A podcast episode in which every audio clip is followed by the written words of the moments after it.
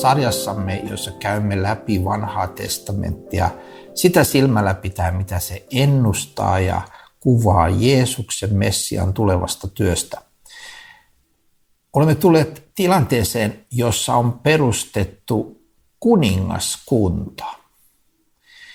Muistamme, miten Jumala valitsi Abrahamin ja lupasi hänelle, minä teen sinusta kansan, minä annan sinulle maan, nyt nämä ovat toteutuneet. Israelista on tullut kansa, se on saanut maan ja se on saanut pyytämänsä kuninkaan.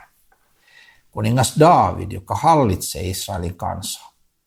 Tässä vaiheessa David saa valtavan lupauksen Jumalalta. Se kuuluu näin, ja se on toisen Samuelin kirjan seitsemännessä luvussa. Minä, Herra, ilmoitan sinulle, että minä rakennan sinulle kuningashuoneen. Kun päiväsi ovat päättyneet ja sinä lepäät isiesi luona, minä asetan hallitsemaan sinusta polveutuvan suvun ja vakinnutan sen kuninkuuden. Poikasi rakentaa nimelleni temppelin ja minä pidän hänen kuninkaallisen valtaistumena, valtaistuimensa vahvana ikiaikoihin asti. Tässä on monta tärkeää asiaa. Siis Israel on nyt saanut maan, se on nyt kansa, sillä on nyt kuningas. Ja nyt Herra ilmoittaa, mitä hän aikoo tehdä. Aivan niin kuin silloin alussa heti lankemuksen jälkeen Jumala ilmoitti, että minä lähetän erään, joka murskaa käärmeen pään. Aivan niin kuin Herra ilmoitti Abrahamille, että minä teen sinusta suuren kansan ja annan sinulle maan. Aivan niin kuin Herra ilmoitti Israelin kansalle, että tämä pukki täällä suurena sovintopäivänä, se kantaa pois teidän syntinne. Aivan samalla tavalla Jumala jälleen ilmoittaa. Pelastus on Jumalan ilmoittama asia. Se ei ole jotain, jonka me keksimme. Se ei ole jotain, jota me päässämme kehitämme, vaan se on Jumalan ilmoittama pelastus. Ja hän sanoo Daavidille, että hän rakentaa Daavidille kuningashuoneen. Tässä on mielenkiintoinen asia, koska David halusi rakentaa Jumalalle mahtavan, hienon, upean temppelin. Hän oli sitä mieltä, että ei ole oikein, että hänen kuningaspalatsinsa näyttää hienommalta kuin Jumalan telttamaja. Niin hän sanoi, minä rakennan sinulle Jumala hienon temppeli, mutta Jumala sanoi, ei, ei, sinä et rakenna. Minä, Jumala, rakennan sinulle kuningashuoneen. Nimittäin kun sinun päiväsi on päättyneet ja sinä lepäät isiesi luona, minä asetan hallitsemaan sinusta polveutuvan suvun ja vakinnutan sen kuninkuuden. Sinun poikasi Daavid rakentaa nimelleni temppelin ja minä pidän hänen kuninkaallisen valtaistuimensa vahvana ikiaikoihin asti. David, kyllä sinä saat sen kuninkuuden, josta sinä unelmoit, mutta se ei ole sellainen kuin sinä ajattelet. Se on ikuinen ja sinä et sitä rakenna, vaan minä rakennan sen ja minä en käytä siihen sinua, David, vaan minä käytän sinun poikaasi. Nyt ei puhuta suoraan seuraavasta polvesta, eli Salomosta. Israeliset kyllä odottivat, kun he tiesivät tämän lupauksen, he odottivat, onko se nyt, onko se Salomo? Ei ollut. Onko se tämä kuningas? Ei ollut. Onko se tämä seuraava? Ei ollut. Vaan vasta kun Jeesus tulee, kansa laulaa, Daavidin poika, Daavidin poika. Ja Jeesuksesta rukoillaan, Daavidin poika, armahda meitä. Jeesus Kristus on se Davidin pojan, pojan, pojan, pojan poika. Se Davidin poika, sillä tätä sanaa poika käytetään vanhassa testamentissa sekä välittömästi seuraavasta sukupolvesta että jälkeläisestä, niin kuin tässä on kysymys. Sinun poikasi, sinun jälkeläisesi, sinusta polveutuvassa suvussa syntyvä Davidin poika, Messias, Jeesus Kristus, hän rakentaa minun nimelleni temppelin. Ja millaisen temppelin? Hän ei rakenna tästä fyysistä temppeliä, vaan hän rakensi, hän oli ensinnäkin itse se temppeli, jossa Jumala asui.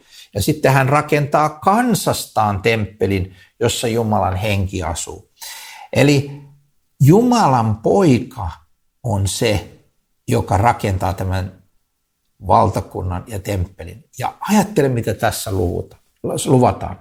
Minä vakiinnutan sen kuninkuuden. minä pidän hänen kuninkaallisen valtaistuimensa vahvana ikiaikoihin asti. Tulee siis kuningas, joka saa valtaistuimen ja se ei koskaan horju. Tulee valtakunta, joka pysyy vahvana ikuisesti. Tällaista valtakuntaa ei ollut Davidilla, ei ollut Salomolla, ei ollut kenelläkään vanhan testamentin kuninkaalla. Tällainen ikuinen, horjumaton, iankaikkinen valtakunta on Jeesuksella, Kristuksella, Jumalan pojalla, joka on se totinen Davidin poika. Ja hän on parhaillaan rakentamassa sitä temppeliä, kokoamassa tähän Jumalan ikuiseen pysyvään valtakuntaan ihmisiä kaikkialta maailmasta, niin että se koostuu kaikista kielistä ja kansoista, kaikista kansakunnista tulevista ihmisistä, tämä iankaikkinen temppeli, tämä iankaikkinen valtakunta, jonka Jumala rakentaa. Sen kuninkaana ja keskuksena on Jeesus Kristus. Hän on se kuningas, jonka kuningashuone ei koskaan horju. Hän on se kuningas, jonka valtaistuin pysyy iankaikkisesti. Kun me puhumme tästä, on hyvä muistaa, että Daavid oli historiallinen henkilö. Sen me tiedämme raamatun ulkopuoleltakin. Olemme löytäneet merkintöjä kiveen hakattuna Daavidin huoneesta. Siis me puhumme historiallisesta Daavidista, joka sai tämän historiassa Jumalan ilmoittaman lupauksen, joka myös toteutui historiassa, kun Jeesus Kristus kuolee ristillä, nousee kuolleista ja silloin perustetaan se iankaikkinen valtakunta, joka pysyy ikuisesti ja jonka jäseneksi meitä kaikkia kutsutaan.